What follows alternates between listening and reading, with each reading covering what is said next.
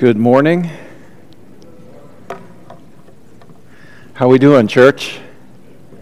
Can you hear me okay? All right. So glad we are together. May God be glorified in our worship this day. And uh, it's potluck day, people.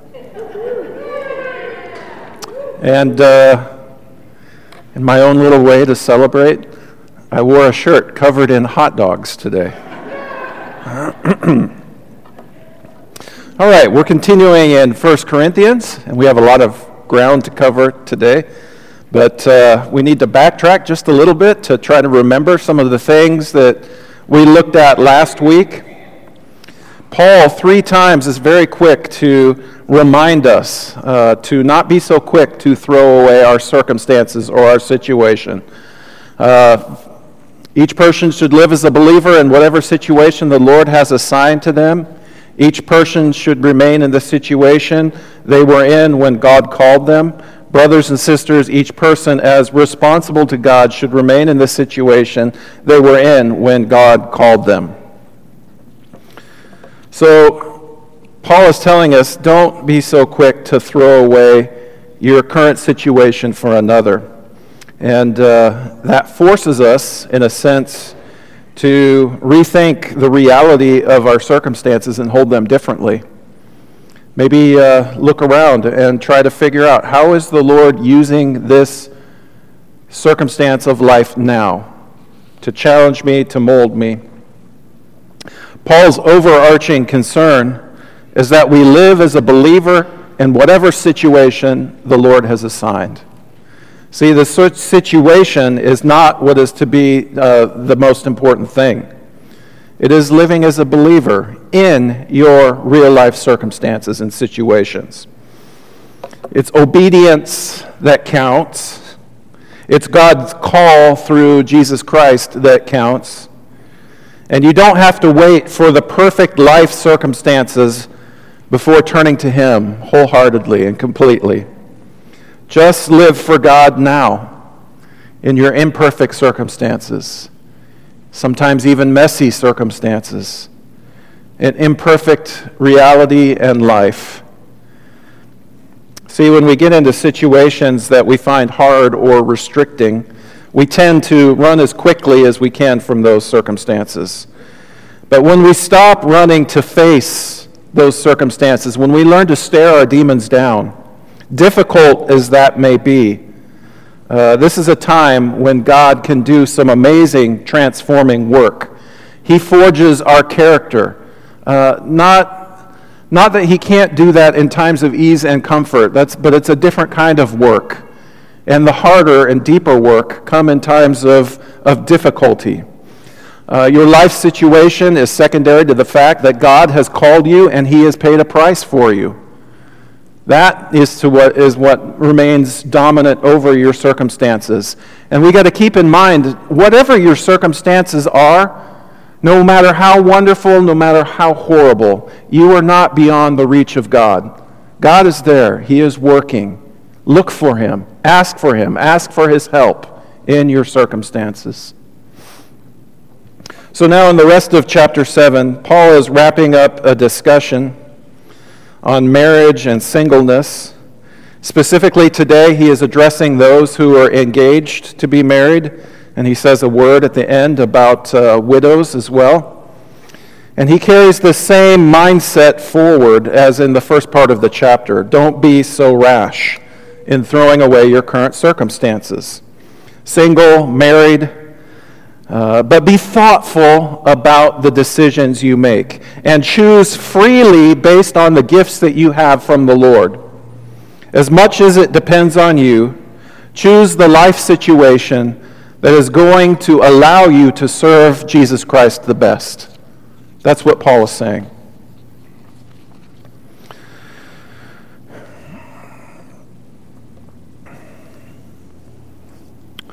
Now, about virgins.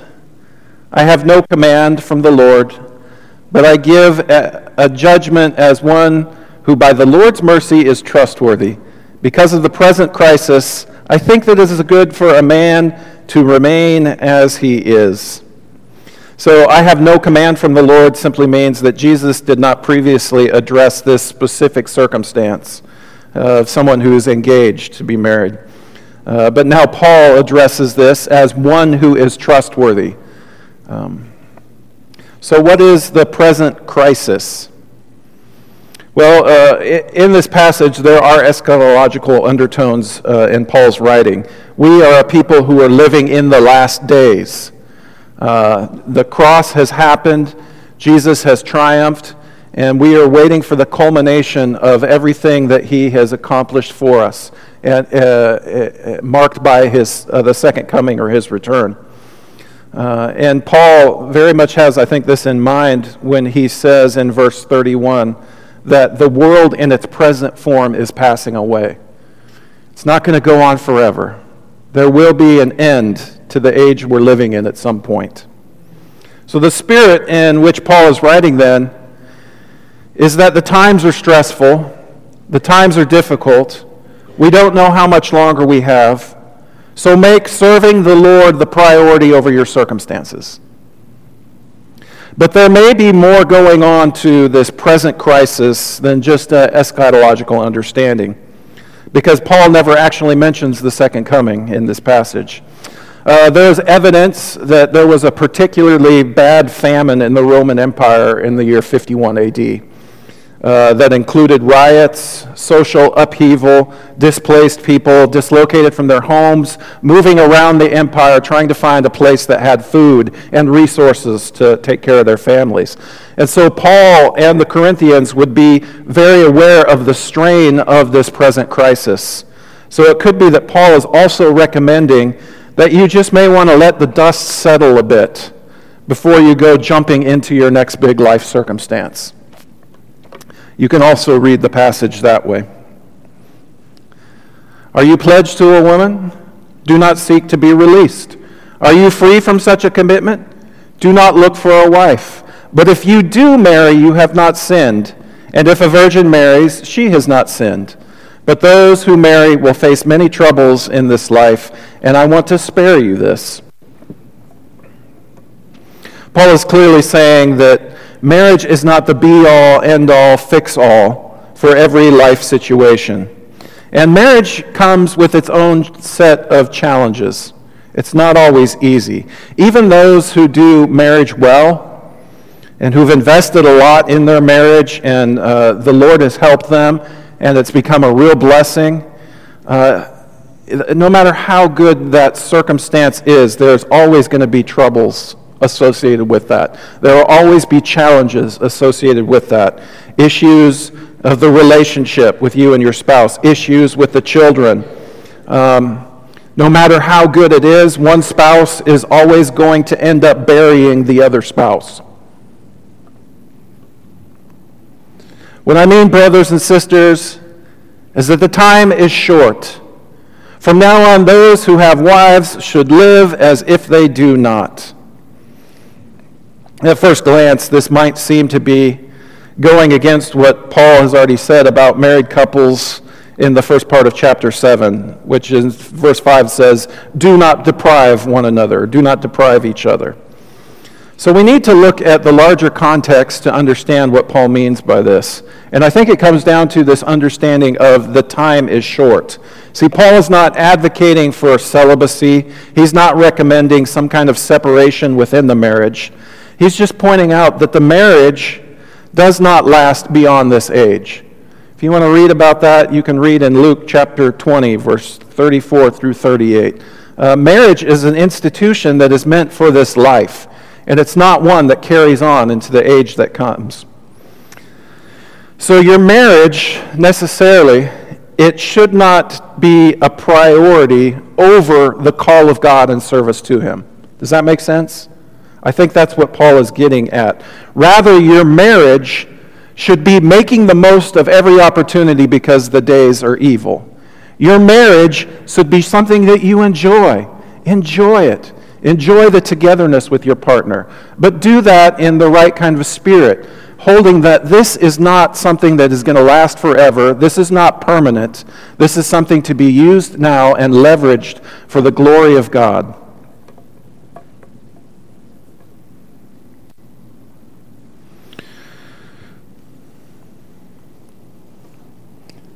Me just read this whole passage here to help you get the bigger context.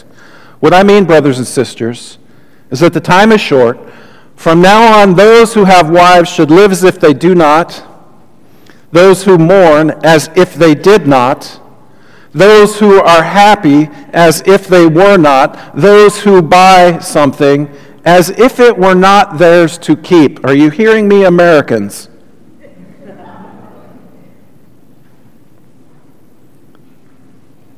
Those who use the things of the world as if not engrossed in them, for this world in its present form is passing away. So, Paul is giving us illustrations of things that human life can be engrossed by. These are things that, if you're not careful, you can make your life all about these things. First one is marriage. The second one has to do with a spectrum that goes all the way from mourning all the way to living the party life dream, just seeking happiness everywhere you can.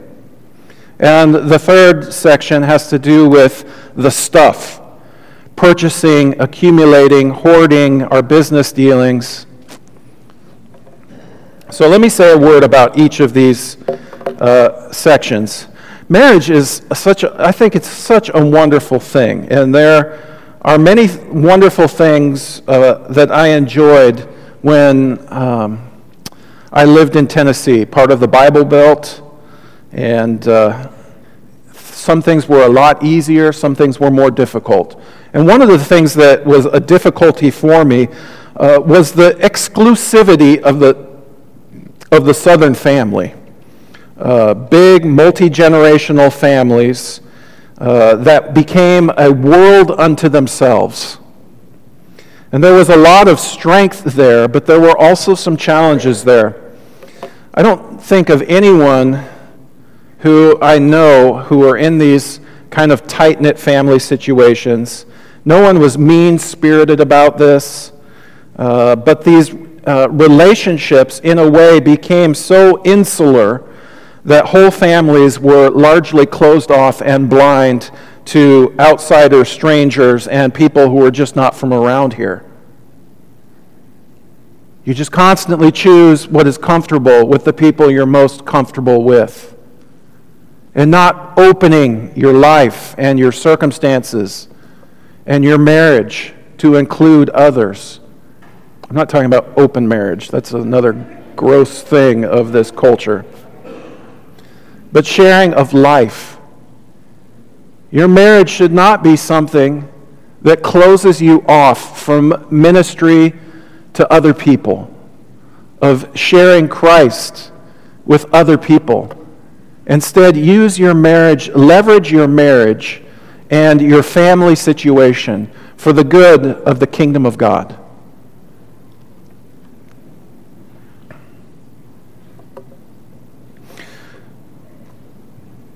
A tight knit family is a blessing for the Lord. But are you levering, leveraging your position for the purposes of God? Or is your marriage largely self serving?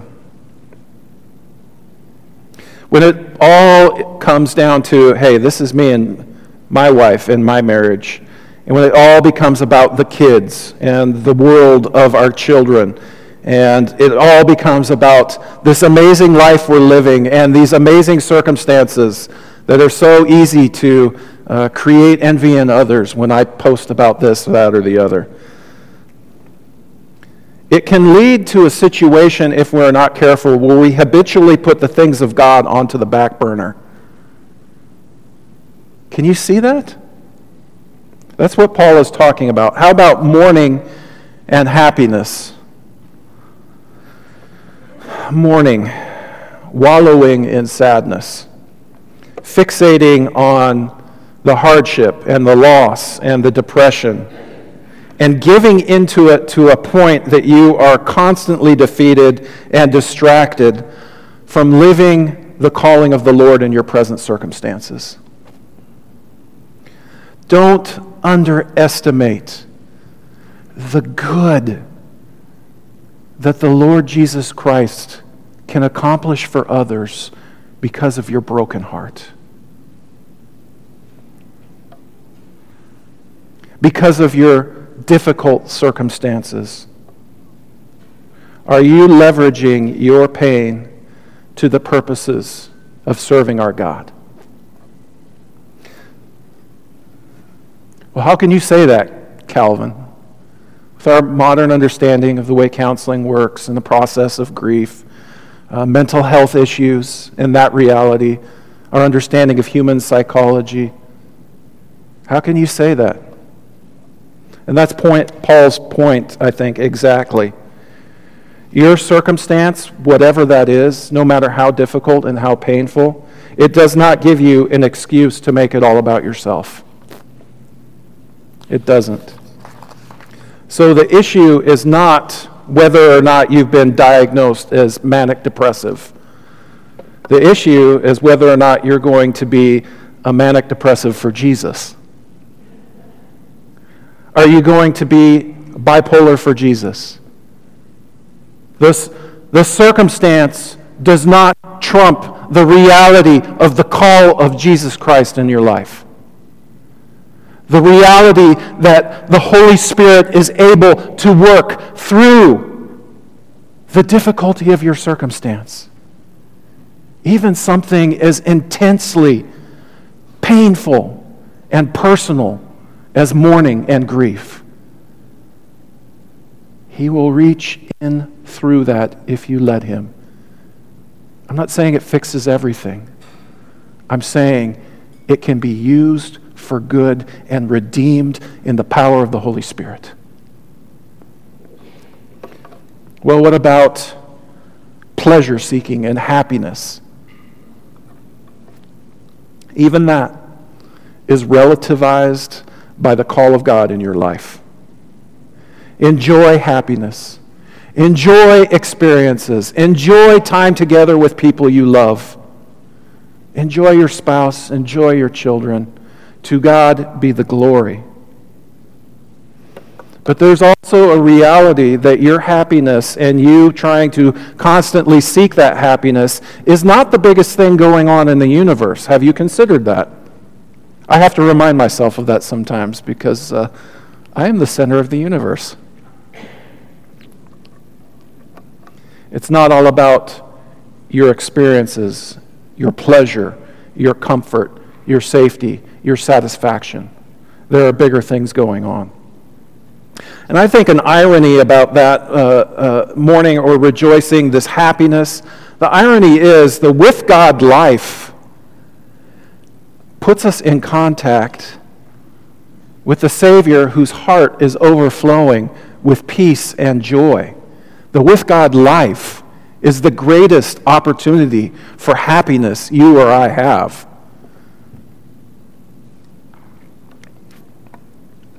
Purchasing and business dealings.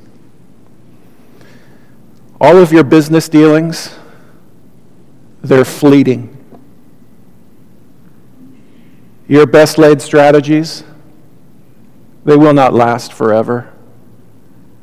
Everything that you have accumulated in this life, you don't take it with you.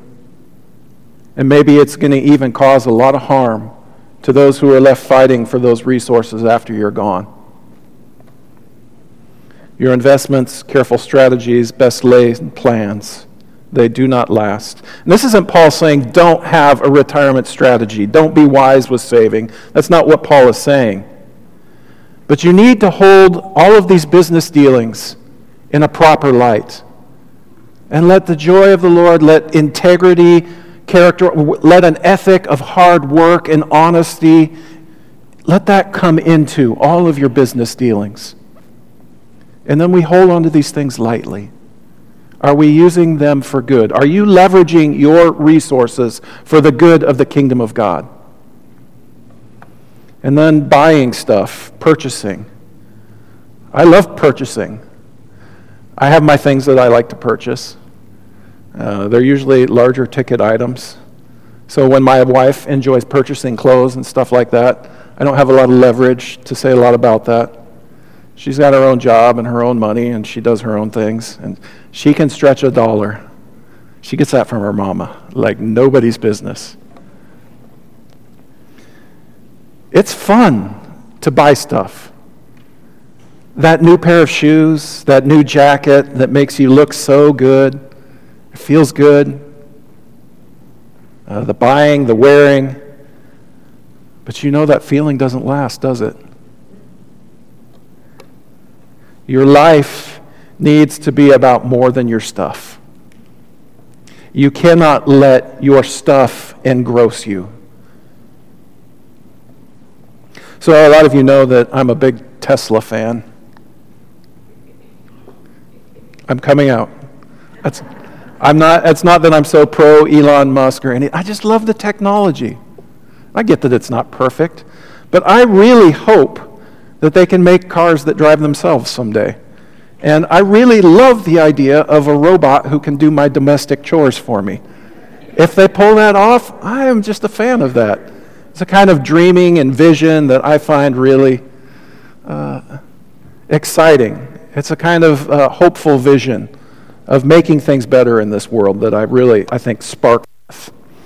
Uh, but the car that I'm really in love with, that really makes me drool, it's not a Tesla. It's a car being made by an EV startup called Aptera. Let me show you this puppy. This is their launch edition. If, if everything falls into place, it is possible within a year and a half or so, there could be people driving stuff like this around. It's weirder than a Cybertruck. Look at the way the doors open. It's like ears on a mouse or something. Well, it's covered in solar panels. And the thing has such a low drag coefficient, it slips through the air like an airplane.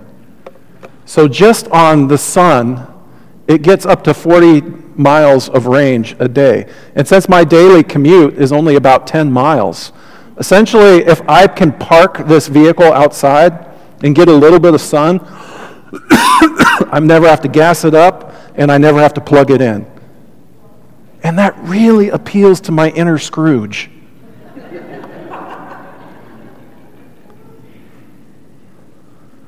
But you know what?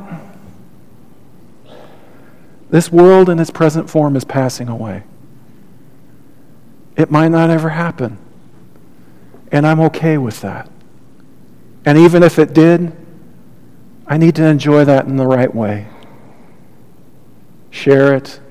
Leverage our resources and our stuff for the good of God. Do you see what Paul is saying? All of these life circumstances, leverage them for good. I would like you to be free from concern. An unmarried man is concerned about the Lord's affairs, how he can please the Lord. I wish that were always the case because it doesn't automatically follow that a single person will be concerned about pleasing the Lord. Sometimes people are very selfishly single. Sometimes it takes marriage to move them out of selfishness. Maybe having kids moves you further out of your narcissism. But I think Paul is speaking to the potential here. If the Lord gets a, hold of a single person's heart, because you do not have the commitments of marriage, you will be free to invest your time, your intimacy, and your resources in a way that those who have marriage obligations are not, as are not going to be as free or able to do as readily or easily. Paul is inviting us to keep our imagination open concerning the single life. And we need to hear that word. Because we've kind of defaulted to the marriage, and married people are kind of the, the, the real big deal, especially when they have kids and the children there and the family and that's important stuff, and it's good stuff. But Paul says, don't forget the possibilities of the single life to glorify God.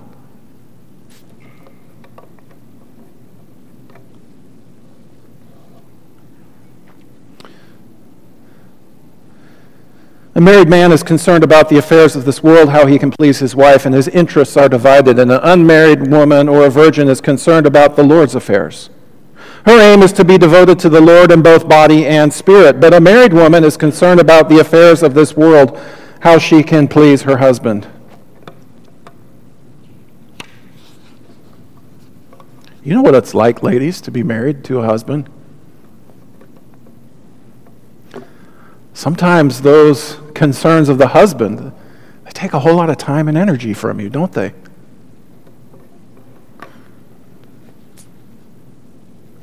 There is great potential in the single life. Don't assume that marriage is necessarily the best answer for every situation.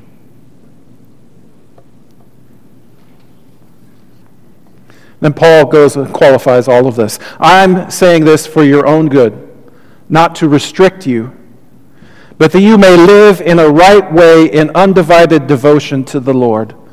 That's the goal of all of this, whether marriage married or single, family with kids or just a couple, whatever. Undivided devotion to the Lord is the goal. That is the thing that we hold out before us. Keep in mind that Paul views married life or single life as circumstances that are enabled and enhanced by the grace gifts of God. God gives you a gift to be married or a gift to be single and you should choose in line with your gifts. But don't assume that marriage is the life hack that is going to suddenly make everything better. You get that? But Paul, at the same time, he's not restricting you. Rather, he's inviting you to consider the situation that is going to best allow you to live in undivided devotion.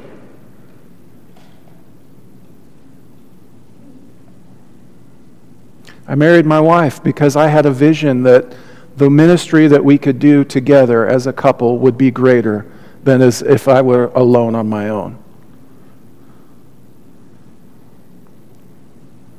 I was frothing at the mouth too, but that was behind everything as well. A lot of prayer and thought went into that. But for many people, and uh, Paul maybe especially, the best situation for him to serve the Lord was as a single. He could not have lived the life that he lived to the glory of God and the great impact of changing the world if he had not, if he had been uh, married. And that would have been a tough marriage. Uh, that's why our Lord Himself chose a single life. He had to be there for everyone. He had to give Himself in a way that would not be right or appropriate to a spouse or children or family. All right, and then things kind of shift a little bit. And Paul addresses this issue of engagement. If anyone is worried that he might not be acting honorably toward the virgin he is engaged to, and if his passions are too strong and he feels he ought to marry, he should do as he wants. He is not sinning. They should go ahead and get married they should get married. Acting honorably, what does that mean? Uh, to be clear, that means that a man engaged to a woman dishonors her by having sex with her before they are married. A dishonorable kind of practice. Sex outside of marriage is not honorable. Living with your girlfriend is not honorable. It matters to God you should think about that in terms of who are you honoring with your actions. If you belong to Jesus Christ, you should always be moving in the direction of greater honor. Greater honor for the person you profess to love, greater honor for the Lord we profess to serve. Move it all in the direction of honor, honoring your God. I'm not saying this as your judge. I'm not saying this as someone who's trying to rub your past history in your face or anything like that. What I'm saying is that we are not, we're not the frozen chosen here. I get that. And yet we need to let the truth speak freely and have its say in challenging our heart. And don't let the shame of your past keep you from moving in directions that are honorable now. Don't let the enemy have that power in your heart or your lives. Move things toward honor. Honor of our Lord is so important. And whatever your thing is, maybe it's been difficulty in the single life and navigating marriage there's a whole world of ways that human beings have failed to honor the Lord our God. But I stand before you now because Jesus Christ is a friend of sinners. Jesus Christ is bigger than your circumstance. And he can redeem it in a way that is going to give him great honor and glory.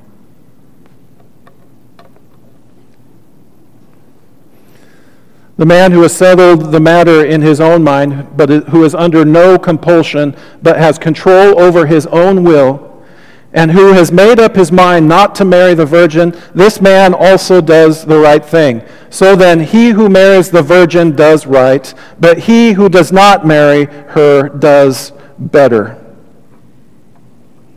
does better. Why, why is the second better?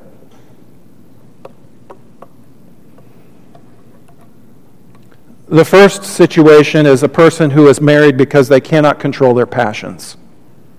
And marriage is a solution to that. The second is better not just on merit of being single. I think the second is better because it, they, that person is under no compulsion but has control over their own will. So, whatever happens, whether they are married or whether they are single, they are entering into that decision from a place of freedom that the first person does not have. Neither of them sin.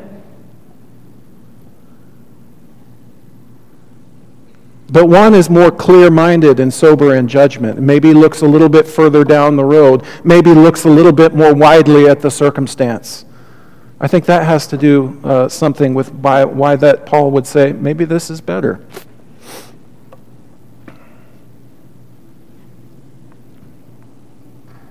A woman is bound to her husband as long as he lives.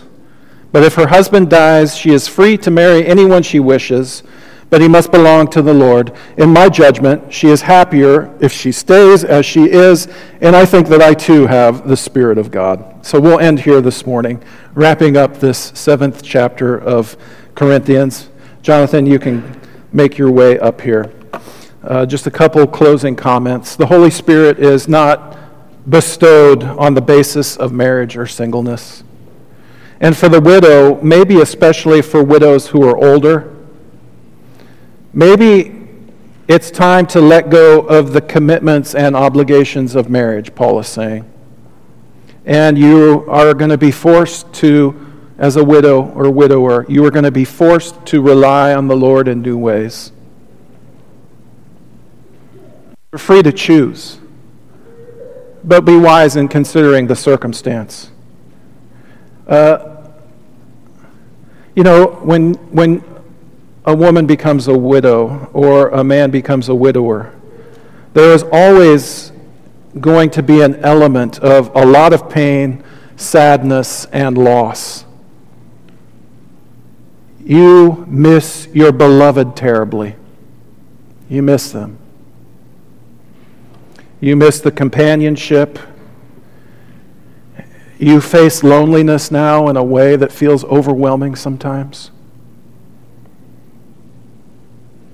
but it also teaches you how to rely on your friendship with the Lord, companionship with the Lord.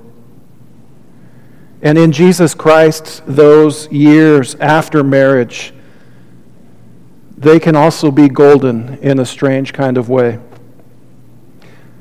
You are still able to do a lot of good for the Lord's church. One of the great untapped resources of the church today is our elderly people. So again, widowhood is not the be all and end all of things. It is another life circumstance that should not engross you. Uh, but the call of God and the claim of God supersedes that situation and also can help redeem it so that it is used for good and leveraged for good. Uh, so that's the sermon. I'm looking forward to this potluck. Thank you for.